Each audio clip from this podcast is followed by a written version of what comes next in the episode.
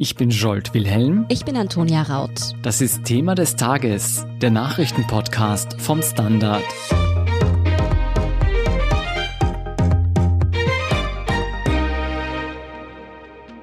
Julian H. ist der Mann hinter dem Ibiza-Video. In Berlin sitzt er in Haft. Ihm werden Drogenhandel und Erpressung vorgeworfen. Jetzt hat der Privatdetektiv Standardredakteur Fabian Schmidt aus dem Gefängnis heraus ein Interview gegeben. Wie Julian H. die ehemaligen FPÖ-Spitzen Strache und Godenus in die Falle lockte, was ÖVP-Kreise über das Video wussten und welche brisanten Details bisher nicht ans Tageslicht kamen, hören Sie jetzt. Fabian, du hast uns schon vor einigen Tagen von diesem geplanten Interview erzählt. Du bist der einzige österreichische Journalist, mit dem Julian H. gesprochen hat. Wie ist es denn dazu gekommen? Ja, also wir versuchen natürlich in allen möglichen Kausen Kontakt zu allen Beteiligten zu haben, sei es zum Beispiel die Soko bei der Polizei oder die Staatsanwaltschaft oder eben auch Beschuldigte und haben da natürlich auch Kontakt gepflegt mit den Anwälten von Julian H. Und es hat sich dann herauskristallisiert, dass er jetzt bereit ist, quasi sein Schweigen zu brechen. Und da kam dann das Angebot, dass wir ein Interview machen und Spiegel und Süddeutsche und die ARD haben auch die Möglichkeit erhalten. Also so ist es dazu gekommen, relativ unspektakulär. Ja, und gestern Dienstag hat das Interview stattgefunden. Wie ist das denn abgelaufen? Und wieso sprechen wir jetzt eigentlich mit dir und nicht mit dem Drahtzieher Julian H. persönlich? Das war gar nicht so leicht, das Interview zu organisieren, weil es ist ja eine Pandemie und der Julian H. sitzt derzeit im Gefängnis in einer Justizvollzugsanstalt in Berlin. Aber wir haben das hingekriegt, eine Telefonverbindung aufzubauen und einander zu hören und haben dann 45 Minuten miteinander kommuniziert. Ja, und wenn ich das recht verstanden habe, war eine Voraussetzung für dein Interview, dass diese Tonaufnahmen dazu nicht veröffentlicht werden. Was war denn deine erste Frage? Also die erste Frage war natürlich, wie es ihm geht. Eine Frage, die jeden Interviewpartner stelle, aber dann ist es natürlich relativ rasch darum gegangen, wie das alles losgegangen ist rund um Ibiza und wie man überhaupt auf die Idee kommt, so eine Aktion durchzuführen. Was war denn Haas Motiv, Strache und Codenus reinzulegen? Also da muss man relativ weit ausholen und auch dazu sagen, dass es natürlich extrem interessant war, es von ihm erzählt zu bekommen, aber dass eigentlich die Entstehungsgeschichte schon ganz gut rekonstruiert worden ist, auch von uns Medien. Es ging eigentlich schon vor Jahren damit los, dass der Bodyguard von HC Strache aus irgendwelchen Gründen, vermutlich war er nicht sehr glücklich mit seinem damaligen Chef, begonnen hat, gewisse Dinge zu dokumentieren, also zum Beispiel Fotos von Geld, dem Ankauf von Goldmünzen etc. etc. Und das hat er dann seinem Anwalt gegeben, dem Herrn M. Und dieser Herr M hat mit dem Julian H. in einer ganz anderen Geschichte zusammengearbeitet und halt immer wieder erzählt, dass es dieses Material gibt, das schon versucht wurde, einerseits das Material der Polizei zu zeigen, andererseits Rivalen der FPÖ, politischen Konkurrenten und dass das Interesse daran aber nicht riesig groß war, beziehungsweise dass niemand bereit war, so viel Geld zu zahlen, dass der Bodyguard von Strache quasi seinen Job aufgeben kann und in Sicherheit fernab der FPÖ weiterleben kann. Und deshalb ging es dann darum, ob man vielleicht noch irgendein anderes Material generieren kann, das eindeutiger zeigt, dass die FPÖ-Spitze korrupt ist oder irgendwelche Dinge treibt, die man als Spitzenpolitiker vielleicht nicht treiben sollte. Und ich glaube, da war dann auch ein bisschen ein Ehrgeiz dabei, zu beweisen, dass man das schaffen kann. Also man muss zu Julian H. wissen, dass er sogenannter Sicherheitsberater ist, also dass er beruflich gearbeitet so im Bereich Informationsbeschaffung. Also das war jemand, zu dem man gehen konnte und sagen konnte, ich würde gern über den oder über die irgendetwas erfahren und der hat dann halt versucht, seine Fühler auszustrecken und einen Überblick zu schaffen. Aber was glaubst du, war wirklich das Motiv von Julian H., hier so weit auch zu gehen? Ging es ihm da um Geld für einen Auftrag, den er irgendwann bekommen hat? Oder war da dann auch irgendwie Überzeugung, ein politischer Gedanke dahinter? Was hat ihn wirklich dazu angetrieben? Also, so wie ich den Eindruck hatte im Gespräch, dass es schon einfach der Ehrgeiz war, dass er quasi sich gedacht hat, er kann das und man kann die quasi reinlegen und in eine Falle locken. Und es waren dann immer so kleine Schritte, die gezeigt haben, ah, das funktioniert und das funktioniert auch noch. Und jetzt erfinde ich noch quasi eine Oligarchennichte und das schlucken die auch noch. Und so ging es dann immer weiter und weiter. Und ich glaube, das ist auch größer, viel größer geworden, als sie es eigentlich geplant haben. Also er hat erzählt, dass die eigentliche Idee war, sie gehen halt einmal in Wien teuer essen und schauen, was die da so reden und vielleicht ja, was sie so konsumieren an dem Abend und das war's dann. Und das ist dann aber irgendwie immer weiter eskaliert. Das hast du jetzt schon spannend angedeutet. Wie ist H. denn wirklich vorgegangen, als der Plan einmal feststand, die FPÖ-Spitze zu infiltrieren?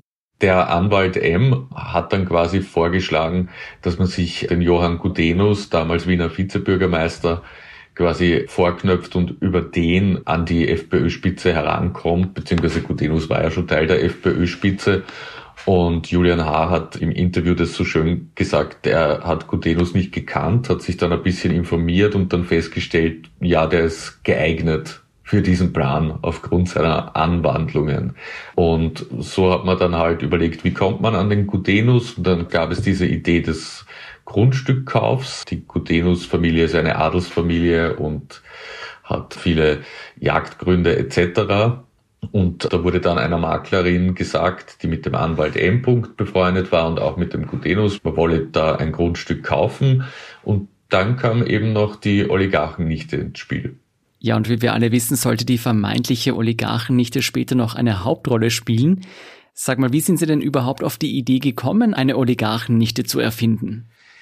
Es war schon aus dem Material, das der Bodyguard über Strache gesammelt hat, gab es Indizien dafür, dass da Beziehungen zu gewissen Oligarchen bestehen. Und äh, es war ja für jeden ersichtlich, dass die FPÖ-Spitze und vor allem auch Gutenus, dass die eine Affinität zu Russland hat und auch durchaus für Business bereit ist, wenn es passt. Und so wurde dann die Figur dieser Aljona Makarova entworfen, dieser falschen Oligarchennichte. Und es wurde dann eine Russin dafür rekrutiert gewissermaßen. Weißt du denn seit dem Gespräch mehr darüber, wer diese Oligarchennichte gespielt hat? Nein, also es liegt auf der Hand, dass sie eine Bekannte von Julian H. ist, sonst hätte er sie ja nicht rekrutieren können. Aber wir haben nicht über die Identität dieser Person gesprochen. Also das war auch klar, dass das im Interview keinen Platz findet, auch von seiner Seite aus. Also das ist eine Person, die quasi beschützt werden muss. Ja, dann kommen wir doch zurück zu den Treffen, die Julian H. noch in Wien eingefädelt hat. Als Gudenus tatsächlich angebissen hatte, da hat man dann eben ein Treffen vereinbart. Wo fand das denn statt und wie verlief es? Das fand in einem Wiener Hotel statt. Das war im Frühjahr 2017 und das war eigentlich ein ziemlicher Erfolg. Also der Julian H. sagt im Interview, er hat gleich das ganze Budget verballert. das Problem war nur, dass es keine Aufnahmen von diesem Abend gab, weil er vergessen hat, die Kameras mit SD-Karten zu bestücken. Das heißt, die haben quasi ins Leere aufgenommen. Und das war einerseits ziemlich ärgerlich, aber andererseits hat er so gesehen, es funktioniert. Also der Plan kann funktionieren. Was war denn dann der weitere Plan, nachdem die erste Videofalle nicht zugeschnappt hat? Man hat dann versucht, eine Möglichkeit zu finden, wie die Oligarchen nicht äh, quasi Schwarzgeld in die EU schleusen kann. Also das war so quasi die Legende, wie man so schön sagt, dass diese Oligarchen nicht äh, einen Haufen Geld herumliegen hat und nicht weiß, wie sie die nach Europa bringen kann. Und sie bräuchte da quasi Investmentmöglichkeiten, sie bräuchte jemanden mit Einfluss auf Behörden, mit Einfluss vielleicht auf Banken, damit die Geldwäscheprüfung positiv ausfällt etc. Und da entstand dann laut Julian H. die Idee, dass man Firmen aufsetzt mit Gutenus und dass man dann über diese Firmen Geldflüsse verschleiert. Und man muss dazu sagen, Johann Gutenus hat immer von sich gewiesen, dass er irgendetwas strafrechtlich Relevantes vorgehabt hätte. Aber Julian H. erzählt es eben so, dass man da quasi Geldwäsche betreiben wollte. Warum ist dieser Deal denn eigentlich schlussendlich nicht zustande gekommen? Weil die Tajana Gudenus, die Ehefrau von Johann Gudenus, sehr skeptisch war und eigentlich dafür gesorgt hat, dass die fixfertigen Verträge nicht unterzeichnet werden an diesem Abend im Sofitel in Wien. Es klingt so, als hätte Tajana Gudenus tatsächlich das Schlimmste noch verhindert für ihren Mann und Strache. Es hat ja überhaupt den Anschein, dass Tajana Gudenus von all dem, was wir über das Ibiza-Video wissen, ziemlich skeptisch bei der ganzen Sache war. Hat auch Julian Hart diesen Eindruck von ihr gehabt? Ja, absolut. Also er hat erzählt, es gab sogar einmal eine Szene im Ibiza-Video, wo die Tajana Gudenus sehr lange in die Kamera schaut und wo sie quasi, also im Nachhinein sich dann gedacht haben, vielleicht hat die sogar was bemerkt, so quasi. Und sie haben dann nachher auch irgendwie geprüft, wer diese Tajana Gudenus ist, was deren Lebenslauf ist, weil sie vermutet haben, dass es sogar irgendwas mit Nachrichtendiensten aus dem Balkan zu tun haben könnte, weil sie eben so fit gewirkt hat. Also das sagt der Julian H. quasi als Kompliment. Sie hat zwar einen fragwürdigen Geschmack bei Männern, aber ansonsten war sie schon sehr fit und gut drauf, ja. Ja, obwohl Tajana Gudenus da offenbar schon einmal Lunte gerochen hat, ist dann ja dieses Treffen auf Ibiza vereinbart worden. Wie kam es denn dann dazu? Wir haben da jetzt beim Interview nicht allzu viel darüber gesprochen. Also da verweise ich eher auf das, was wir aus anderen Quellen wissen, dass einfach das Ziel war, den Strache zu treffen und dass sich da die Möglichkeit eben auf Ibiza ergeben hat und dass man deswegen gedacht hat, auch man ist da in besserer Urlaubsstimmung, das ist vielleicht noch besser. Ja, als Strache und Gudenus dann tatsächlich auf diese Finca gekommen sind, war da Julian H. eigentlich ein bisschen überrascht, dass das wirklich alles aufgegangen ist? Ja, also er sagt, es war schon unglaublich, wie leicht das war, weil Strache war damals Clubobmann und es war im Juli 2017, im Herbst waren Wahlen. Es war recht klar, dass es auf Türkis-Blau hinauslaufen würde und dass Strache wahrscheinlich Vizekanzler werden wird und dafür war es irrsinnig einfach, den auf die Finker zu locken. Also der Julian H. hat quasi eine Wegwerf-Handynummer dem Gudenus gegeben und eine Visitenkarte an Gudenus Bodyguard und das war's. Und trotzdem sind die dort angetanzt und haben mit dieser Oligarchennichte stundenlang gesprochen. Ja, bis auf die dreckigen Zehennägel, die der Tajana Gudenus aufgefallen sind, scheint ja die Oligarchennichte wirklich überzeugt zu haben. Wie hat man sie denn darauf vorbereitet? Also Julian H. sagt, dass es eigentlich nur ein einstündiges Briefing gab, wo sie über die Wasserrechte gesprochen haben, weil es juristisch komplex ist. Also man wollte ja auch quasi mit Strache darüber sprechen, das österreichische Wasser zu privatisieren. Wenn man das ganze Transkript des Ibiza-Videos liest, ist es natürlich schon so, dass auch Strache selbst ab und zu in Frage stellt, ob das jetzt wirklich echt ist. Es gibt ja auch einen Moment, wo er sagt, Falle, Falle. Und ich glaube, die Zehennägel sind sogar dem Herrn Strache aufgefallen. Ah. Aber was ich ziemlich lustig fand eigentlich im Interview war, dass Julian H. gemeint hat, dass diese Oligarchennichte, also die Frau, die sie gemimt hat, dass die so grantig war, dass sie jetzt da auf Ibiza mit Strache und Gutenus abhängen muss, dass sie einfach ihre schlechte Laune am Strache ausgelassen hat. Mhm. Und dem hat es so imponiert und quasi als Zitat, dass er im Kreis gehüpft ist, um sie zu überzeugen. Ja, nachdem dann dieser Abend, dieser doch sehr denkwürdige Abend mit auch ziemlich schwerwiegenden Folgen vorüber war, wie ist es Julian Hadern gegangen? Was hat er sich gedacht? Ist es gut gelaufen? War er zufrieden? Erstaunlicherweise hat er erzählt, dass er ziemlich unzufrieden war und gesagt hat, das war ein Misserfolg, weil sie wollten eigentlich etwas Eindeutiges von Strache bekommen. Also so eindeutig, ja, ich bekomme so und so viele Euro und dafür mache ich dieses. Und ich glaube, die beiden Journalisten Bastian und Frederik Obermeier von der Süddeutschen Zeitung haben das mal so als Tanz beschrieben als Korruptionstanz. Also es ist nie hundertprozentig eindeutig, sondern man weiß schon, was jetzt gemeint ist und dass die da irgendwie gemeinsam korrupte Deals andeuten, aber es gibt jetzt nicht diesen einen Moment, wo es glasklar ist. Und das hat eben den Julian H. frustriert nach diesem Abend, dass es keine Smoking Gun gab, sondern dass man eben das Gesamtbild sehen musste und dass immer noch ein, wenn auch sehr kleiner Raum für Interpretationen bestand. Hm. Wie ging es denn nach Ibiza weiter? Ja, also man hat dann versucht, das Video zu verkaufen und zwar immer noch so die Erzählung, um den Bodyguard abzusichern.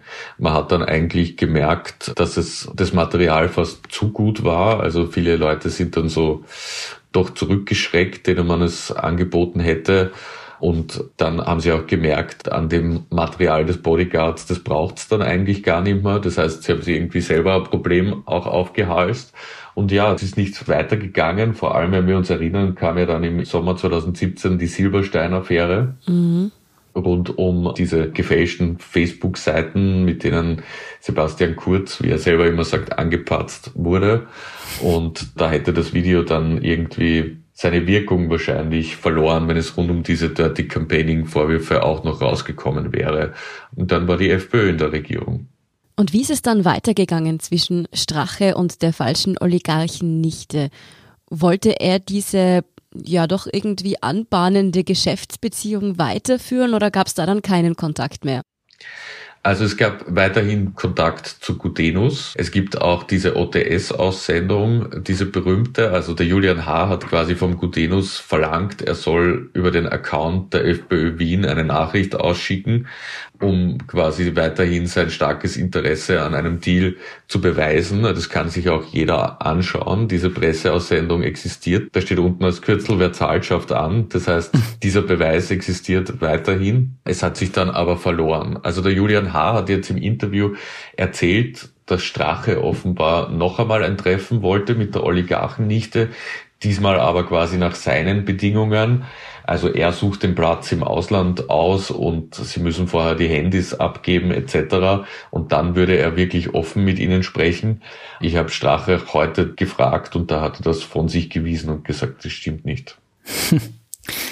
Du hast ja vorher schon gesagt, dass das Video mehreren Parteien und Personen angeboten wurde und mehrfach abgeblitzt ist. Was wir wissen, wurde es ja auch der SPÖ angeboten. Wurde es denn auch der ÖVP angeboten, beziehungsweise wusste die ÖVP schon vorab von diesem Video? Da muss man auch wieder ausholen. Also als der Anwalt mit dem Material des Bodyguards im Jahr 2015, da war Wiener Gemeinderatswahl, hausieren gehe, sage ich mal salopp, da gab es schon auch intensive Gespräche eigentlich mit dem Umfeld quasi der ÖVP-Spitze. Beim Ibiza-Video ist derartiges noch nicht bekannt. Aber man kann davon ausgehen, dass die ÖVP-Spitze gewusst hat, dass es zumindest irgendein belastendes Material gegen Strache gibt. Und bezüglich des Ibiza-Videos war es so, das war eigentlich einer der Momente, der mich am meisten überrascht hat im Interview, dass Julian H. erzählt hat, Gudenus habe am Tag vor der Aufnahme des Ibiza-Videos gesagt, dass quasi das Umfeld von Sebastian Kurz der FPÖ eine Warnung zukommen haben lasse, dass sie irgendjemand mit einer Videofalle reinlegen will. Und es wird vermutet, dass diese Information über einen Journalisten, dem man ein bisschen erzählt hat, was gerade passiert, an die ÖVP gelangt ist. Und das war dann auch der Grund dafür, warum letztendlich das Ibiza-Video in deutschen Medien veröffentlicht wurde und nicht in Österreich. Also nur um das nochmal klarzustellen, die ÖVP wusste angeblich von dem Video und hat sich aber dafür entschieden, die FPÖ zu warnen, anstatt die Alarmglocken zu läuten. Ja, also die ÖVP hat sich, glaubt man, Julian H. dazu entschieden, oder das Umfeld der ÖVP eher den künftigen Koalitionspartner vorzuwarnen, als wirklich nachzufragen, was da eigentlich für ein Video existiert. Aber das ist alles noch relativ ungesichert und ich glaube, wir werden da im Urschuss auch noch viele Befragungen zu dem Thema hören. Da bin ich schon auf die Antworten gespannt.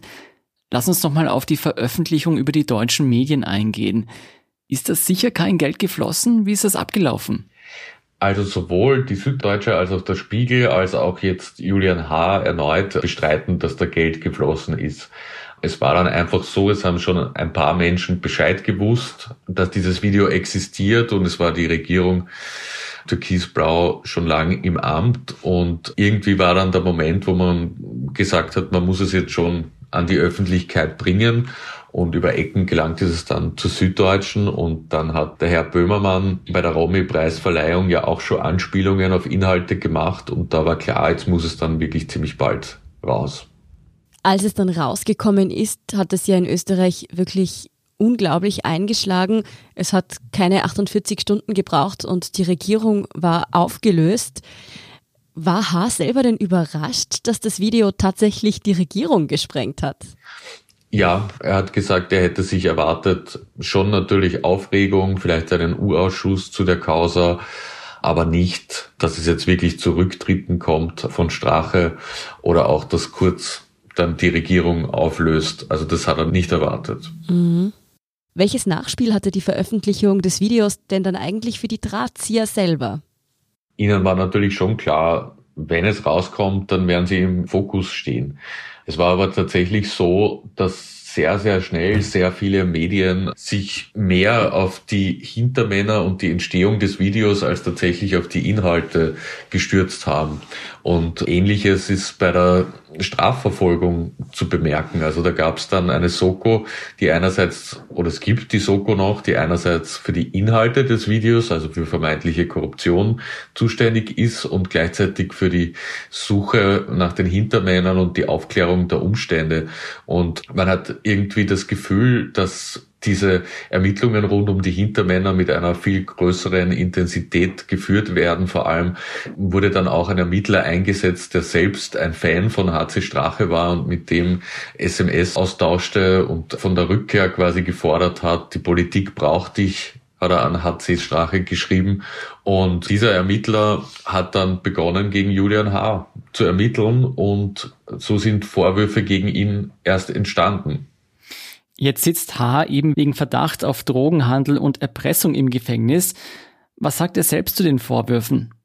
Dass das konstruierte Vorwürfe sind. Also die Verteidigung von ihm sagt auch, dass dieser Strache-Fan, der einst in der Soko war, dass der all das ausgelöst hat und dass einfach wenig dran ist. Also tatsächlich ist es so, dass das jetzt nicht sehr glaubwürdige Zeugen sind, auf denen diese Verdachtsmomente beruhen und dass es da schon viel Widersprüchliches gibt dazu. Und es gibt ja auch jetzt einen Entscheid des Oberlandesgerichts Wien, das eben große Teile der Überwachung gegen Julian H.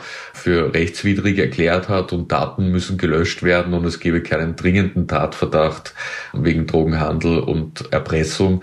Das heißt, ich würde da nicht fix mit einer Verurteilung rechnen. Im Gegenteil, ich glaube, das steht noch auf ziemlich wackeligen Beinen. Warum hat denn H. nicht früher mit den Behörden zusammengearbeitet um mögliche Anschuldigungen zu entkräften? Also er sagt, er war immer verfügbar, ist aber nicht kontaktiert worden. Hm. Es wäre kein Problem gewesen, eine Einvernahme mit ihm durchzuführen etc. Und seine Anwälte sollen auch, das stimmt, in ständigem Kontakt mit der Soko und der Staatsanwaltschaft gewesen sein. Was ich noch nicht ganz verstehe, Julian H. wird sich ja wohl gedacht haben können, dass es nicht ganz leicht werden würde nach der Veröffentlichung des Videos für ihn. Hat er sich auf irgendeine Art und Weise abgesichert, falls es zu Anschuldigungen oder rechtlichen Schritten gegen ihn kommen würde? Er wollte jemanden vorwarnen, kurz bevor das Video erschienen ist. Also wir sind da jetzt wieder im Mai 2019 und hat dann überlegt, wen kann er denn eigentlich vorwarnen? Also Innenministerium mit Herbert Kickel eher nicht, Außenministerium eher nicht, Kurz selbst auch eher nicht. Und dann ist er halt auf die Idee gekommen, den ehemals grünen Bundespräsidenten Alexander van der Bellen vorzuwarnen um ihm quasi zu versichern oder der Staatsspitze zu versichern, dass das jetzt kein Staatsstreich ist, sondern dass das einfach nur unter Anführungszeichen die Aufdeckung von Korruption sein soll. Es war ja wirklich teilweise sehr, sehr aufregend und man hat ja nicht gewusst, was passiert da jetzt, wenn das Video rausgeht. Und laut Julian H. gab es dann ein Treffen mit einem ehemaligen Mitarbeiter von Van der Bellen. Dem hat er Videosequenzen vorgespielt und dann hat er auch noch eine Art Testament an einen Mitarbeiter der Präsidentschaftskanzlei geschickt, wo er halt hineingeschrieben hat, wer er ist und dass bald etwas Großes zum Thema Korruption kommen wird und er da verantwortlich ist für diese Aufdeckung und eben auch, dass er auch aufgrund seiner Vergangenheit sagen wir mal so, er hat keine absolut weiße Weste, mhm. dass er ahnt, dass es da zu konstruierten Vorwürfen gegen ihn kommen wird. Und die Präsidentschaftskanzlei hat bestätigt, dass so ein E-Mail bei ihnen eingegangen ist und zu einem möglichen Treffen davor haben sie gesagt, sie wissen nichts davon gerade. Hm. Du hast es schon angesprochen, Julian H. hat keine ganz weiße Weste. Trotzdem sehen ihn die einen jetzt als Helden und die anderen als Bösewicht. Wie siehst du ihn denn nach dem Gespräch und all deinen Recherchen zu der Affäre? Ganz prinzipiell glaube ich, dass so gut wie niemand ein Held ist und so gut wie niemand ein Bösewicht. Und ich glaube aber, dass man schon mit sehr großem Druck gegen H ermittelt und dass das schon auch das Ziel hat, von den Inhalten des Videos abzulenken. Und ich empfand ihn im Gespräch als sehr angenehmen und lustigen Gesprächspartner und würde eigentlich sagen, so ein Wiener Stritzi im besten Sinn. Ja, der Ibiza-Urausschuss ist weiter voll im Gange. Hat H. angedeutet, ob der Ibiza-Skandal noch weitere Parteien und Personen in Bedrängnis bringen könnte oder sind alle korrumpierenden Details schon bekannt? Wir haben jetzt nicht explizit darüber gesprochen, ob anderes Material noch existiert etc. Aber es ist eben schon interessant zu sehen, wie eigentlich die ganzen verschiedenen Affären, die Österreich beschäftigt haben, ineinander fließen. Wir haben jetzt BVD-Beamte, also Verfassungsschützer, die irgendwie eine Rolle spielen im Wirecard-Skandal und da taucht dann auch wieder jemand auf, der im Vorfeld von Ibiza eine Rolle gespielt hat und dann kracht es auch mit den Casinos Ermittlungen zusammen. Also irgendwie kommt mir vor, dass da gerade sehr, sehr viel in Bewegung ist und inwiefern das dann noch unter dem Schlagwort Ibiza läuft oder ob man nicht vielleicht eher Österreich dazu sagen soll. Also darüber kann man diskutieren. Aber ich glaube, dass wir gerade die Chance haben und dafür ist sicher das Ibiza-Video der Hauptgrund, dass wir wirklich eine Chance haben, sehr korrupte Netzwerke in Österreich aufzudecken. Spannende Zeiten also für die Republik, aber wie geht's für Julian H. persönlich weiter? Ja, er sitzt jetzt in Berlin in Haft im Gefängnis. Er bekämpft jetzt die drohende Auslieferung nach Österreich. Da muss man abwarten, wie das Kammergericht Berlin entscheiden wird. Ich glaube, es wird schwierig, da jetzt wirklich etwas gegen die Auslieferung zu erwirken. Und dann ist halt die Frage, ob er in Haft bleibt oder ob er quasi auf freiem Fuß auf einen Prozess wartet. Das OLG-Urteil, das ich schon angesprochen habe, das eben keinen dringenden Tatverdacht für die Vorwürfe sieht, hilft ihm tendenziell.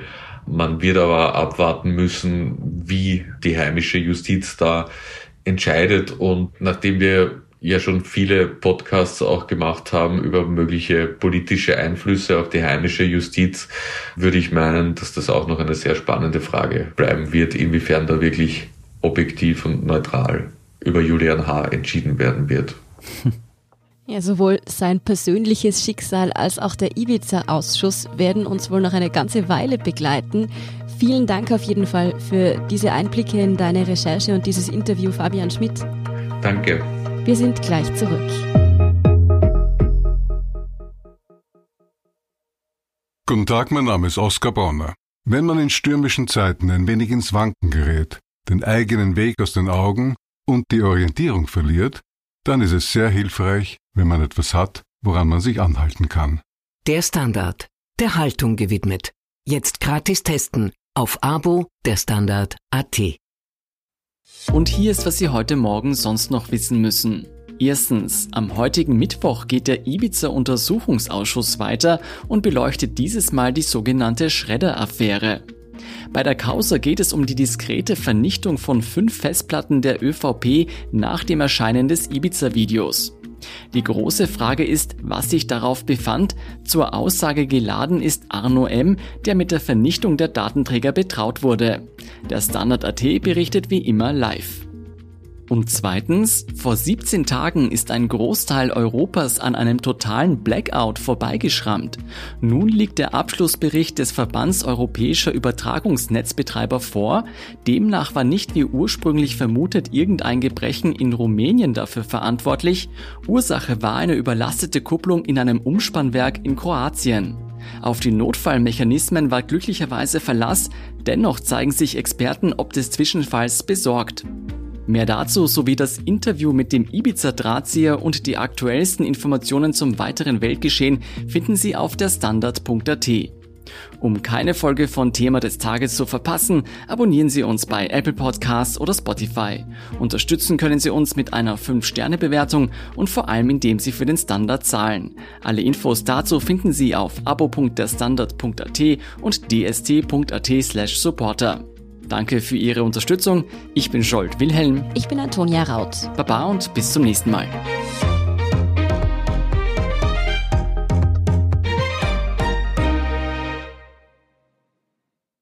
Guten Tag, mein Name ist Oskar Bonner. Wenn man in stürmischen Zeiten ein wenig ins Wanken gerät, den eigenen Weg aus den Augen und die Orientierung verliert, dann ist es sehr hilfreich, wenn man etwas hat, woran man sich anhalten kann. Der Standard, der Haltung gewidmet. Jetzt gratis testen auf Abo der Standard.at.